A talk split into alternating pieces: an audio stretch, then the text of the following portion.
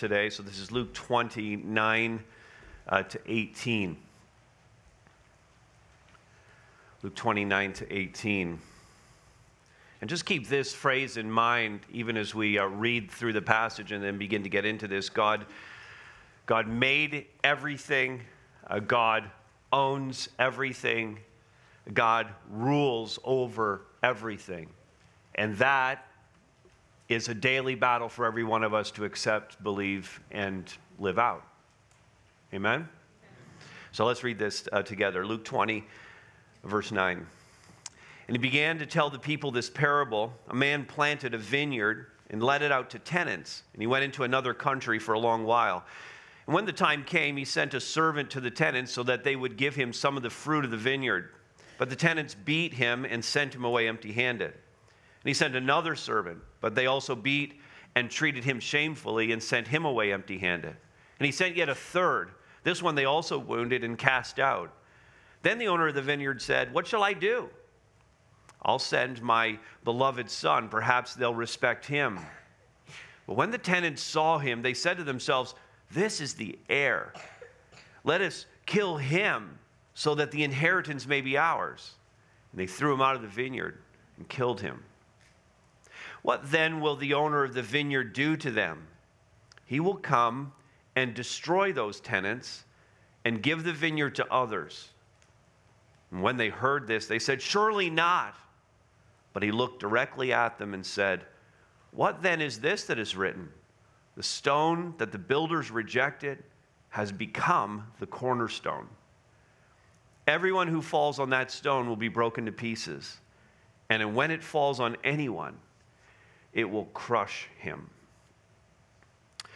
Well, we have looked at a number of other parables in the scriptures uh, through our study of the Gospel of Luke, and I've made the point, standard interpretation uh, policy, if you will, around parables is that we see just the characters as carrying a message. So you look at each of the main characters of a parable, and each of those characters will kind of drive home a point that Jesus wants us to get we've um, resisted the urge that some people do to actually look at all the details of the parable and make all of that something, because then it would leap away from being a parable to being allegory.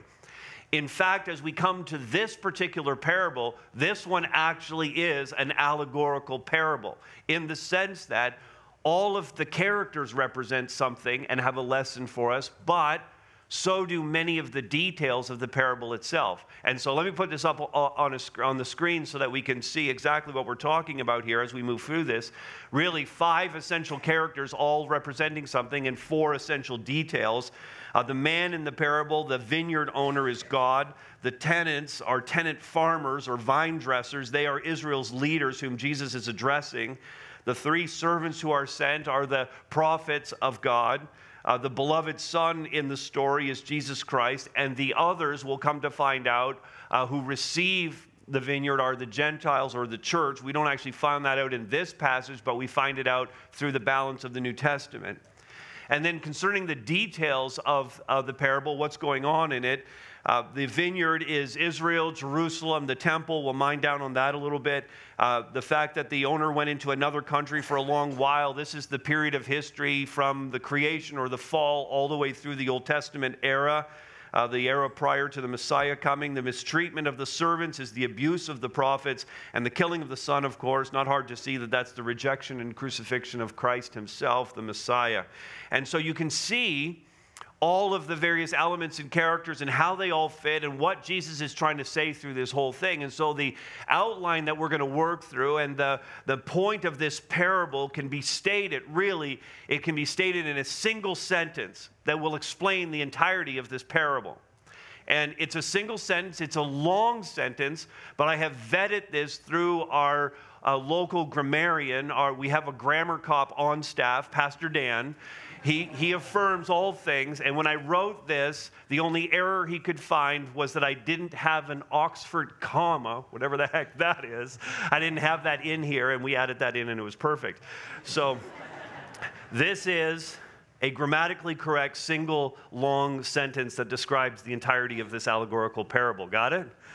All right, here we go. I must acknowledge that God made, owns, and rules over all and has entrusted what he made to us, requiring submission to his word and his will and to his beloved Son, Jesus Christ, whom I must accept as my Lord and Savior in order to receive the inheritance of his kingdom rather than the crushing judgment that awaits those who reject him. Amen. All right, there you go. Thanks. Was that for the grammar part or for the truth of it? I'm not, I'm not sure. Maybe both. So now we're going to take that statement, which describes the whole thing, and break that down into seven phrases and look at that. And so I must acknowledge that God made, owns, and rules uh, overall. And we've talked about authority in the last several messages. In fact, if you go back just kind of like a few pages or a page even in, in the gospel here, and what we've been seeing as Jesus entered Jerusalem, remember, he entered the city and he wept over it because of their spiritual state and because he knew they were going to reject him. And the whole thing was going to come down to a matter of authority. He entered into the temple. You remember, he cleansed out the money changers and, and all the corruption that had consumed the temple. And by doing so, he was really establishing his authority over the temple and challenging the authority of the temple leaders. So the temple leaders send a delegation to Jesus to ask him the question. We looked at this in the last message by whose authority are you doing these things? What's your authority for the things you've been saying and the things that you have been doing? And, um, and, and, so, and he does, so the, he, they ask this question. And then, as per Jesus' standard operating procedure. He doesn't quite answer the question, but he actually answers it with a question. Again, this was all last week. A question of his own, which they then don't answer. And so he says to them, this is verse 8, um, then neither am I going to answer you, your question. And then in verse 9, the passage we're looking at today, he does actually answer them. Okay, he answers them, but he answers them with this allegory, with this parable. And he began to tell the people a parable, verse 9. A man planted a vineyard. Now, the thing we're going after is this acknowledgement that we have to make that God made everything, owns everything, and rules over everything. And the vineyard here, the vineyard owner made the vineyard. It's his vineyard. He owns the vineyard. He rules over the vineyard. Now, we said that this vineyard is Israel, or more specifically, Jerusalem, the city that's the focal point for everything, or it could be the temple itself. And in fact, that vineyards were, uh, or grapevines were the symbol of Israel was pretty common in the, in the mind of the Jewish people. In fact, we have a picture here to show you that the entrance to the temple itself, this model shows us that around the entrance, around the principal gate entering into the, to the temple, were all these grapevines all surrounding because Israel saw themselves as the vineyard of God. And um, we understand that the temple was the focal point for worship for the people. It was the focal point of where God's glory was resident. It was the focal point for where they met with God and worshiped Him and reconciled themselves to Him through their sacrificial system.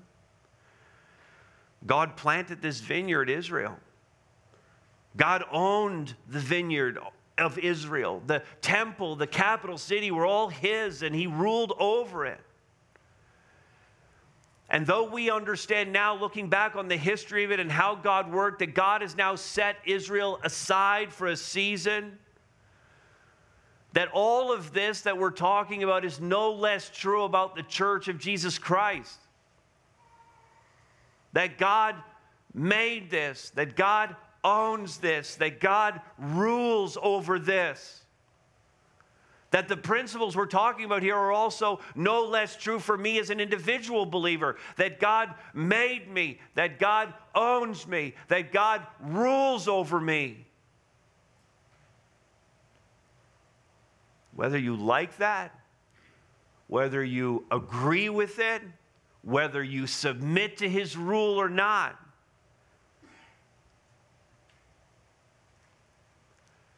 And, and, and, and please understand that if we were to take this first step of acknowledging these things before the Lord, that God stands ready to unleash incredible blessing on our life as a result of this acknowledgement. Because there's such a blessing attached to getting under the authority, submitting to the authority of Jesus Christ. So that's the starting point. Once that's established, I also understand that God has entrusted what He made, He made everything, He's entrusted what He made to us. So, in terms of the creation, God made everything, going all the way back. God made everything. And then the text tells us in Genesis that He gave dominion of the creation to humanity. He gave us stewardship or management of it. He told us to subdue the creation and rule over it. Then he took Abraham, calling him out of his own country and bringing him to the promised land, telling him he was going to make a great nation from him. And his son Isaac and his son Jacob became this great nation. God entrusted to Israel the name of Yahweh and the message that would go out to the world. And it would be through this nation that God would bring the Savior of the world, that God would offer to the world salvation. He gave them a mission and a mandate. And with the privilege and blessing of being in a relationship with God, we would understand again the privileges that God has given to us, the offer that He's made to us, the offer that many of us here have accepted from Him, that that also brings with it the responsibility to carry out His mission in this world and to live holy lives. To live for Him, to, to take what He's given to us and, and, and be entrusted with that so we don't live for ourselves once we give our lives to Jesus Christ. The people of God are, are not our property. The church is not uh, mine to do with as I please. He made it, He owns it, He rules over it. It's merely entrusted to me to properly uh, steward that for His glory. So, again, all of this is coming, verse 9, now partway through. He let it out to tenants. He took this this vineyard and he let it out to Israel. And then he went into another country for a long while. And that long while, as I said, is that long period of time from the creation, really, let's say from the fall of man when sin entered the world until the period of time when Jesus was born and the advent began. Up until the fall, of course, Jesus walked in the garden with the man and the woman that he had created. They had a perfect face to face relationship, the thing that we want to get back to. And so, really, this going away into another country for a long while started at the point that they fell and was part of the curse. Now, the thing that rings out to me as I think about being entrusted with something from God and thinking about Him going away, having been entrusted with that, and He's away for a long while, the, the word that comes to mind is God's abundant patience with us, given the fact that what we've been entrusted with, we're all often not faithful with. And how often we face temptation and then give in to that temptation, and how often we rebel against Him and we resist His will in our lives. And I think about God's patience and how He's working out His plan. And this is why it's such a long while. That he's delaying so that more will know and more will repent and we will become more holy and more faithful with the things that he's given to us.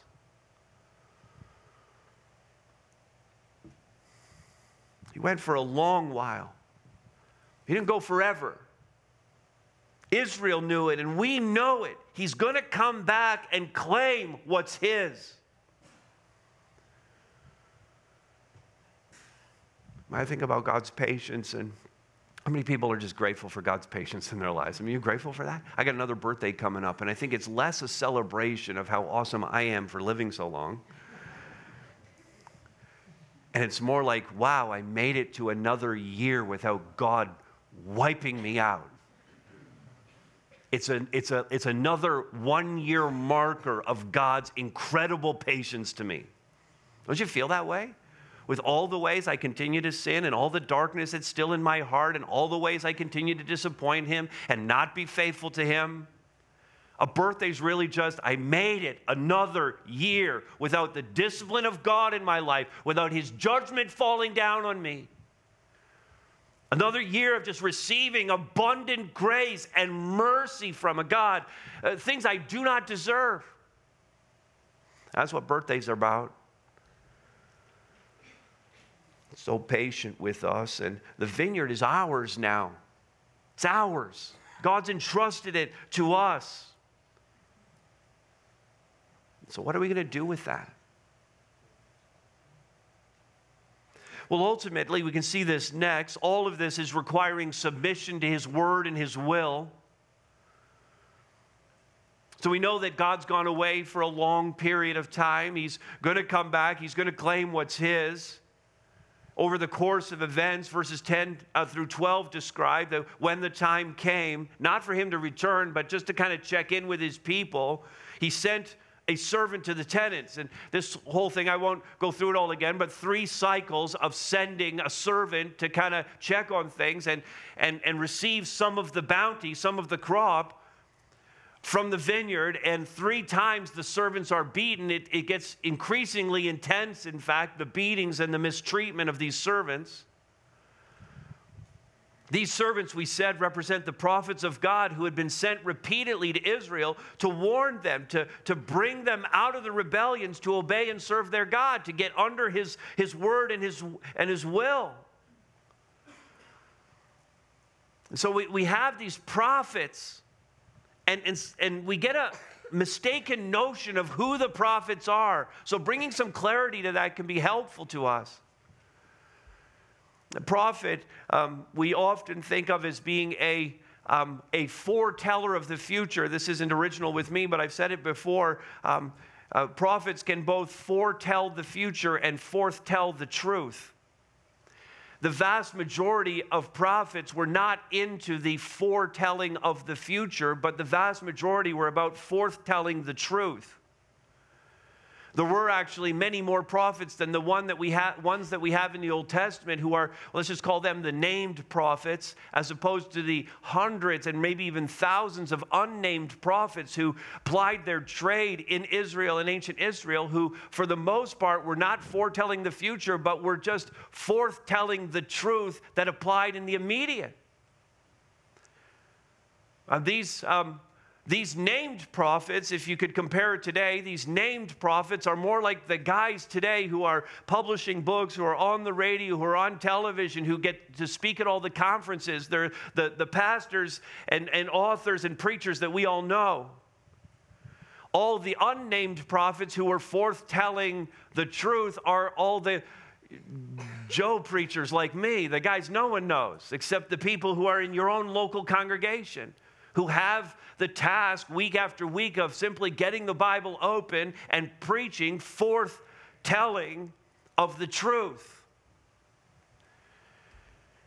And whatever it was, whatever was going on here, the people weren't listening. They weren't submitting themselves to His word and His will.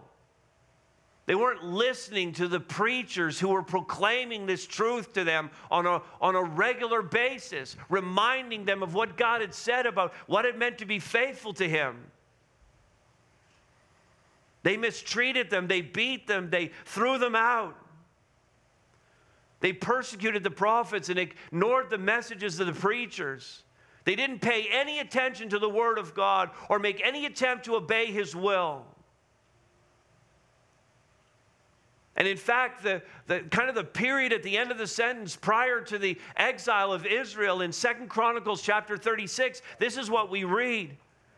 Just before Judah, Jerusalem is defeated by Nebuchadnezzar, just before Judah is carried off into exile in Babylon, this commentary is made. The Lord, the God of their fathers, sent persistently to them by his messengers. He sent prophets, he sent preachers because he had compassion on his people and on his dwelling place. He was patient, he was giving them lots of opportunity. But they kept mocking the messengers of God, despising his words, and scoffing his prophets until the wrath of the Lord rose against his people, until there was no remedy. Now, I find a phrase like that to be alarming that we could get to a place where there's no remedy, where the patience of God has been exhausted, where there's no more grace and no more mercy. I mean, I, I think we have it in our minds. I, we live in a culture of procrastinators. We procrastinate on everything, including what is spiritually good and right for us. We, we always think, you know what? I'm going to have a chance to repent of that later. That I'm going to continue to cherish this sin in my heart because it's too hard to deal with. I, frankly, like it too much. And since God is a God of mercy and of grace, and He's so patient, I'm just going to play on that, and I don't need to deal with that sin today. Only listen, there comes a time when there's no remedy. We think we're going to have a chance to repent later. We're going to think we're going to have a chance to serve later. You know what? I just, this season of my life, it's just so difficult. I don't have the time. I just have so much going on. I don't have, you know, I can't serve right now. But then there comes a time when there's no more serving. I, am gonna, I'm gonna be obedient later. I'm gonna give later. Right now, so many pressures financially in my life. I don't think I can carve anything out for the work of the Lord. But then there comes a time when there's no more giving to be done. I'm gonna get baptized later. I've been thinking about it. I've been thinking about it for months. I've been thinking about it for years. I know I ought to do it. I've heard the scripture. I've heard every message. I know what the Bible says. I'm just not going to do it right now. Then there's going to be a time when you can't do it.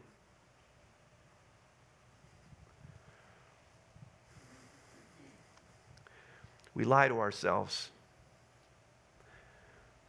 There's coming a time when there's no remedy for your sin, for your rebellion, for your refusal to hear the word of God and do it. I mean, preachers are preaching all over the country today, all around the world on this weekend. Preachers will be delivering messages. There has never been a time in human history when more preaching is available to more people than right now. We're going to take these messages. We're going to put an audio podcast up through iTunes. We're going to, we're going to post the video online, and, and, and people are going to watch that. And listen, thousands and thousands and tens of thousands of preachers are going to do the exact same thing we're going to do, and they're going to post their messages online. And if you could, you could spend an entire week just watching sermon after sermon after sermon and never even come close to exhausting the amount of preaching that's available for you to listen to and watch this week. So available to us. And yet, in North America, aside from the few people who will put themselves in a room like this and hear the preaching of God's word, for the most part, we live in a culture that could be described as just having wholesale ambivalence toward the preaching of God's word. They don't care. I mean, there was a time, and, and, and I'm, I'm old enough to remember a time when pastors, reverends were, were, were uh, esteemed members of the communities they lived in. And now, listen, honestly, we're just weirdos. Aren't we? We're weirdos. The weirdos up front preaching and the weirdos who go to listen to them. I didn't want to be the only one. I mean, who wants to be preaching? The, the concept of preaching is so foreign to a society that considers truth to be relative or personal.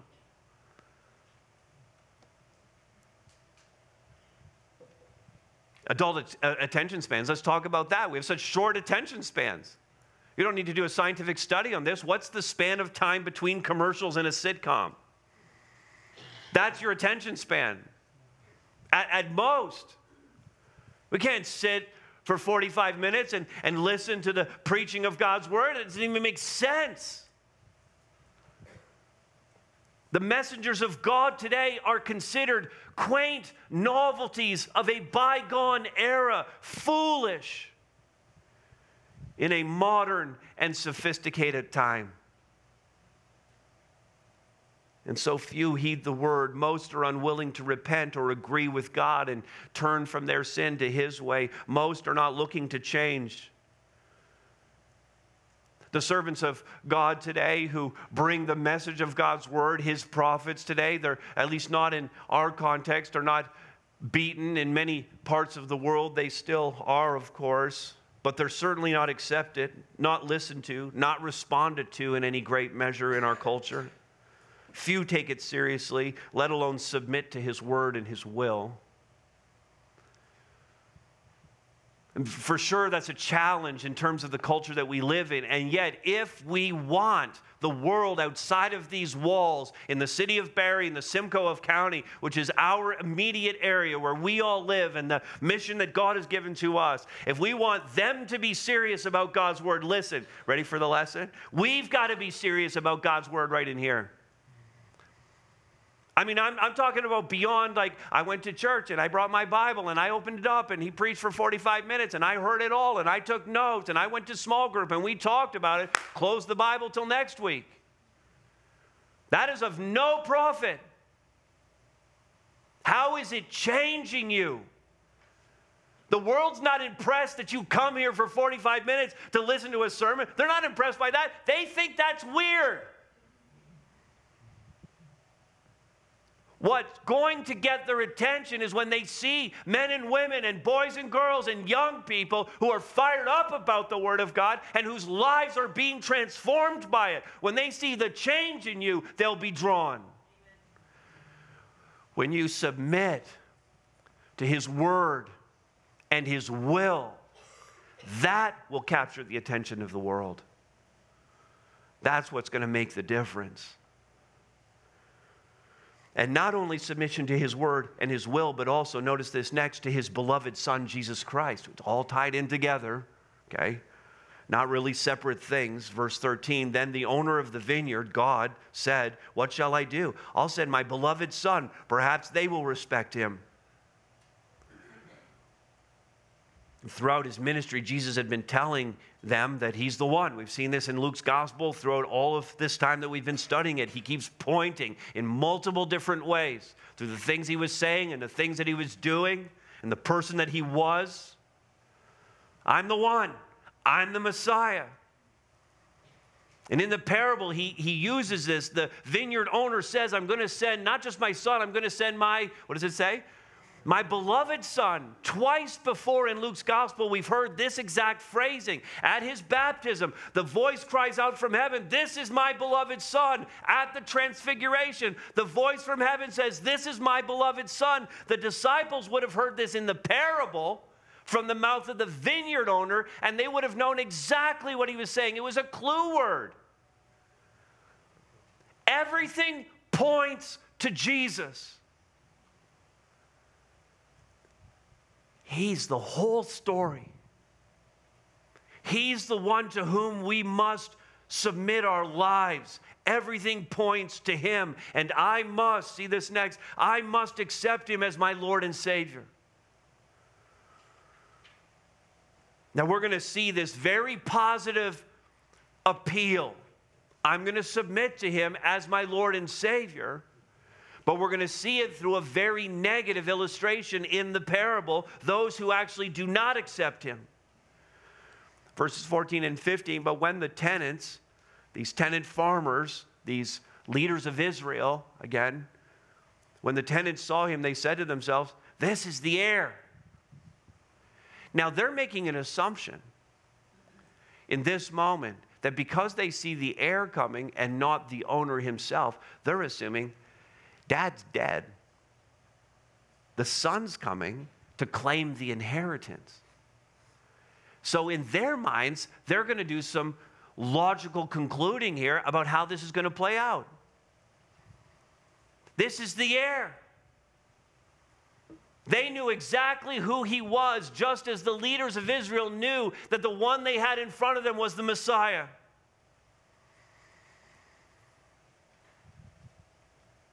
So they say with glee to one another, let's kill him. And if we kill him, because in our minds we've concluded dad's already dead, then the vineyard is going to be ours. The inheritance may be ours. And so they threw him out of the vineyard and they killed him. We won't have to worry about this anymore. The owner is dead, the heir is dead, the land is ours. We can now run this whole operation the way we want to run it. Remember, these are the temple leaders, and they're thinking the temple's our business. This is our gig. And we're not too happy about the fact that he just came in a day or two ago and he cleaned out all the money changers and he's exercising his authority over it. That's not his operation, it's ours. We're going to run this the way we want to run it. So let's kill him. The inheritance is ours. They threw him out, they killed him. One commentator said about this, and I just like the way this is expressed. So let's work through this for a moment. The leaders perceive that the parable is about them. And verse 19, by the way, goes exactly there. We'll look at that next week. The leaders perceive that the parable is about them, but they do not hear, hear the warning of God's judgment. Pause there for a second. Just pause there. That's some of you in this room right now. You're, you, you hear the warning. You, you hear what Jesus is saying. You're understanding all of it, but you're not willing to heed the warning.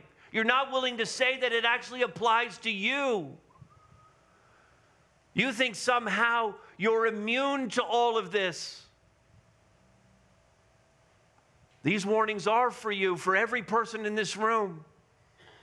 The judgments are hanging over the heads of those who have not yet trusted in Jesus Christ as Lord and Savior. Back to the quote the leaders perceive that the parable is about them, but they do not hear the warning of God's judgment. Consequently, the parable only increases their resolve to kill him. So they're thinking in their mind, we need Jesus out of our lives and then we can get everything back to normal. Consequently, the parable only increases their resolve to kill him, fulfilling the plot of the parable. By destroying the Son, they unwittingly destroy themselves. In simple terms, if you're sitting here today and you have not yet given your life to Jesus Christ, when you dismiss and reject Jesus, listen, he dismisses and rejects you.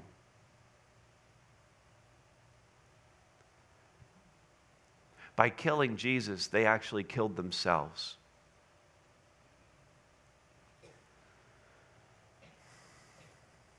The parable actually ends right there if you're interested in marking such things in your Bible, but partway through verse 15 right after the phrase and killed him. That's the end of the parable, and Jesus moves into an explanation of it uh, right in that moment. And um, he asks the people a rhetorical question at the end of verse 15 What then will the owner of the vineyard do to them? And then he answers the question immediately in verse 16 He will come and destroy those tenants. Now, how many of you would, would just think right now in this moment that language sounds rather harsh. And how many of us would just say, in fact, now this is Jesus speaking these words, how many of us would even just confess that we're a little uncomfortable with Jesus speaking in such a manner?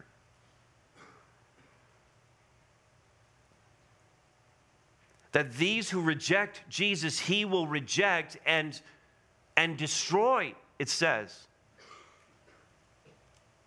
We're, we're, we're, we're way more, I mean, this isn't exactly Jesus meek and mild, is it? I mean, that's the Jesus that people prefer. That's the Jesus people don't even mind talking about outside of these walls. As long as he's a wonderful example of nice things, of love and of comfort and of mercy, then let's talk about that Jesus. But no one wants to talk about Jesus saying words like this. And we, we live in a culture where people get to get things the way they want them. Tim Hortons is the classic example of you get it the way you want it. Right? I went to Tim Hortons a couple nights ago. I was in Charlottetown with some people, and one of the guys that was in the car with us, he ordered a, I didn't even know this existed. He, at the window, he ordered a four by four. I've heard of the double double. I've heard of the triple triple. Have, has anybody ever heard of the 4x4 before? You have? Do you drink a 4x4? Because I can get an elder to meet with you after. um, It's okay, Melissa. We love you. Um, the 4x4, this was a modified 4x4, so it sounds disgusting anyways. This is the way he ordered it. Could I have a large decaf with four cream and four Splenda?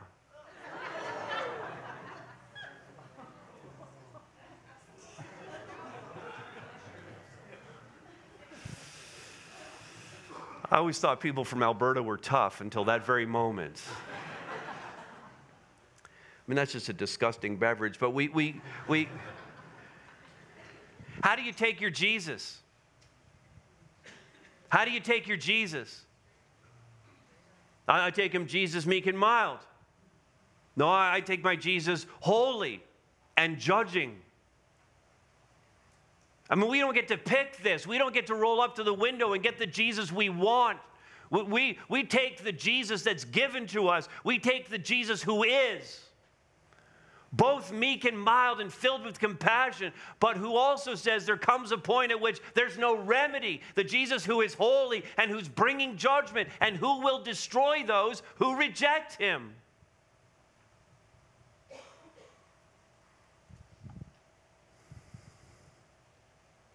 I must accept him as my Lord and Savior in order to receive the inheritance of the kingdom. I mean, you want something awesome in your life, you want to have something awesome that comes in the next life. You want that? The only way to get it is through the inheritance that God offers to us. Notice that the owner, verse 16, he, he, he gave, it says that he's going to give the vineyard to others. And we look back on it, we know that he gave the vineyard to the Gentiles, he gave the vineyard to the church.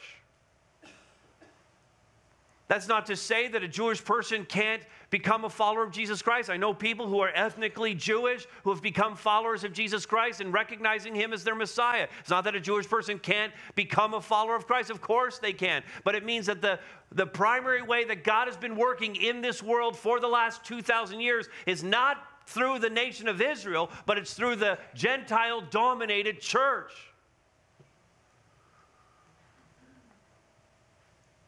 I mean, Paul moved decidedly. You see this in the New Testament. The book of Galatians make it, makes it super clear. And in the uh, book of Acts, in chapter 13, he's on his mission and he just comes to the point where his frustration level, which you can see starting with Jesus and his, and his, his gospel ministry, but then Paul's frustration level with synagogue leaders and preaching to the Jews finally gets him to the point where he says, You know what? From now on, we're going to the Gentiles. And then the whole shift of the rest, the balance of the New Testament, is about ministering to those who are gladly receiving the gospel and are willing to, to, to be faithful with what God's entrusted to them. That's the church. And so the inheritance is before us. It's, it's really the whole thing. It's everything we talk about. It's, it's eternity. It's, it's heaven. It's the abundant life now. It's the, I love this phrase, it's the pleasures of God forever. And so it's, it's the whole package of the good things, the awesome things that we spend our lives trying to go after and find. I want peace in my life. I, I, I, I want good things in my life. We spend a lifetime going after the pleasures of this life. We work so hard for it, for rest and, and, and for comfort and for, for, for good things to happen. And then we also spend a lifetime trying to run away and avoid and, and, and overcome all the hard things that happen. And the inheritance is both I'm going to give you all of these things that you could never get on your own, and I'm going to take away all these other things that you've spent a lifetime trying to get away from. Things like how many people are eager to get away from sin and temptation? Yeah? Anybody in that camp? Like, I mean, that's going to be gone. No more death. No more going to funerals and weeping over loved ones and standing with friends who lost their loved ones. No more pain. No more, no more pain at all. No more loss. No more separation. We worked so hard to get away from all of that, to, to, to, to cover it over, to mask it, to try and pretend it didn't happen, to get over it. Jesus is going to take it away like that. It's part of the inheritance. Everything you've tried to avoid in life is going to be eradicated forever if if you have accepted Jesus Christ as your Lord and Savior, and if, not just a single decision, if your life is showing evidence, a pattern, fruitfulness, if your individual vineyard is actually producing fruit that you can then offer back to the owner of the vineyard.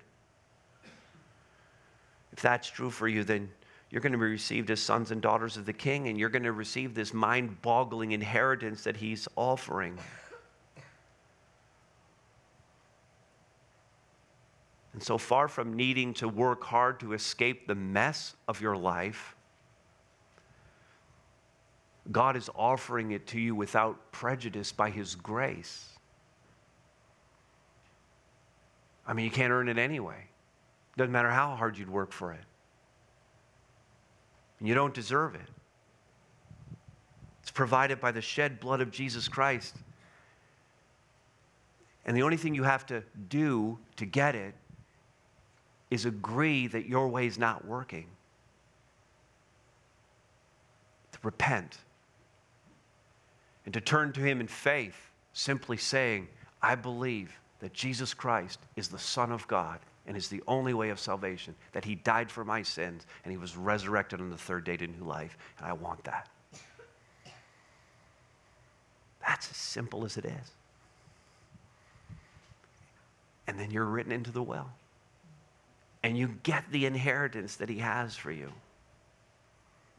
Now, I, I just, now, I know a lot of you have made that decision, and so you're already there and, and you know you're anticipating that inheritance. So live like it.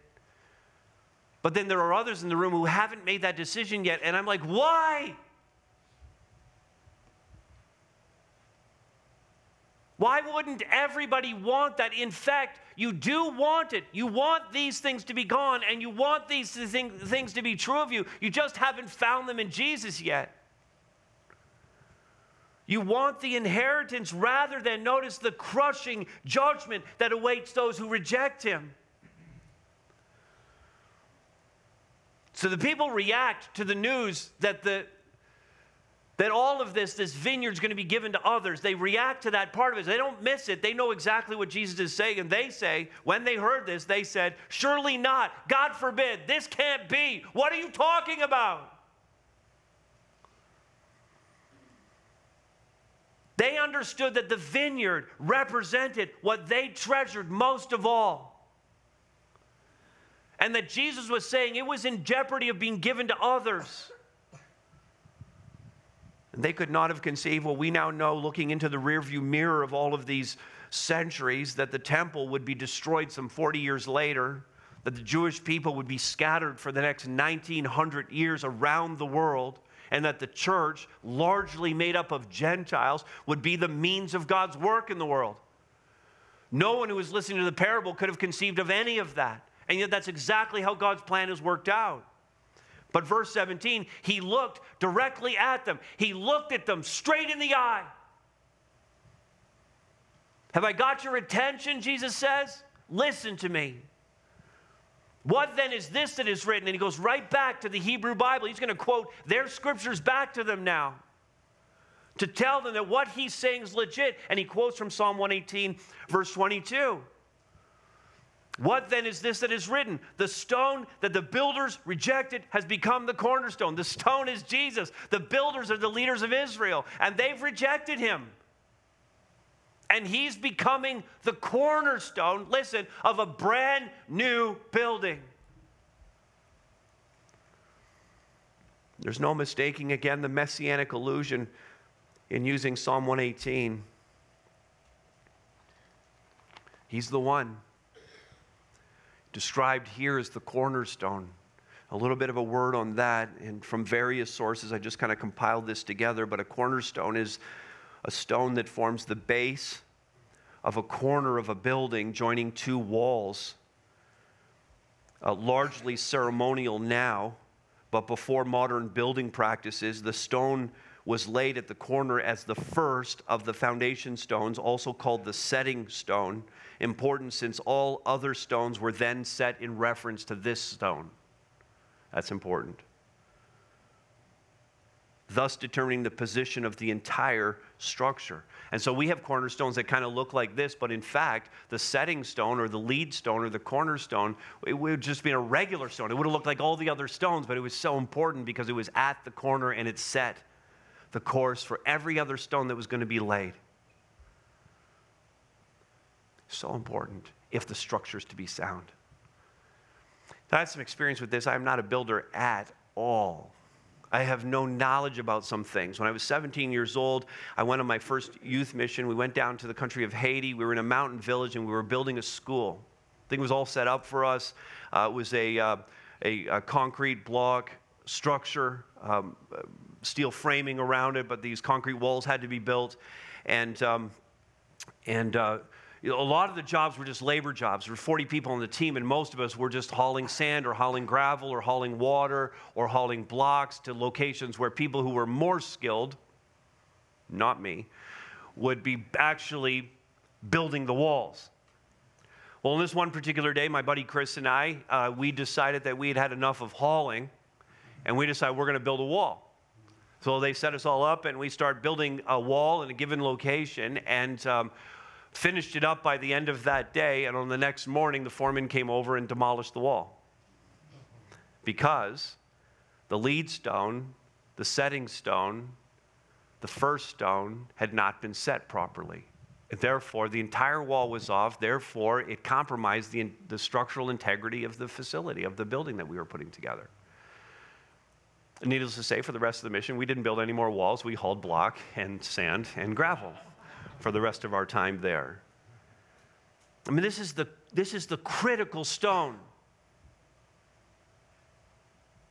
that the leaders of Israel looked at and thought was just an ordinary stone and rejected it and cast it aside.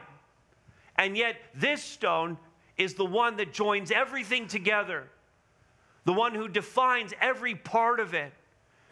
Every other stone set in reference to this stone, the stone Jesus Christ. If the cornerstone is off, then the whole facility is off. If Jesus is not the lead corner in this church, then this church isn't worth anything. There's no integrity to it, there's no structure to it. It will crumble.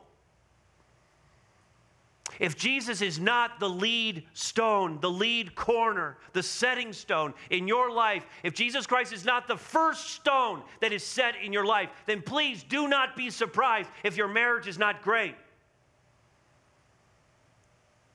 If Jesus is not the lead stone, do not be surprised if your children don't like you very much and are rebellious and are moving out and away from your faith.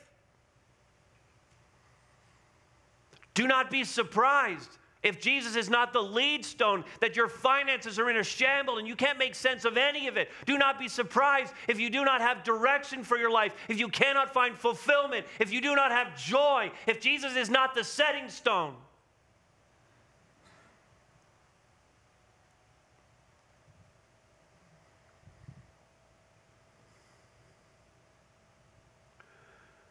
Verse 18 Everyone who falls on that stone will be broken to pieces.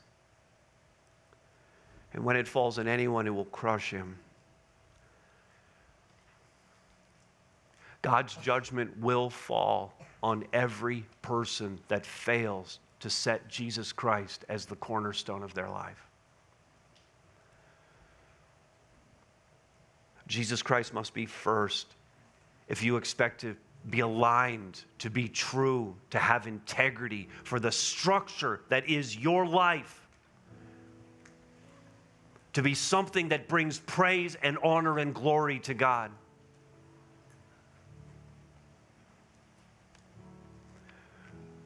God made all. God owns all. God rules all. Is that true for you?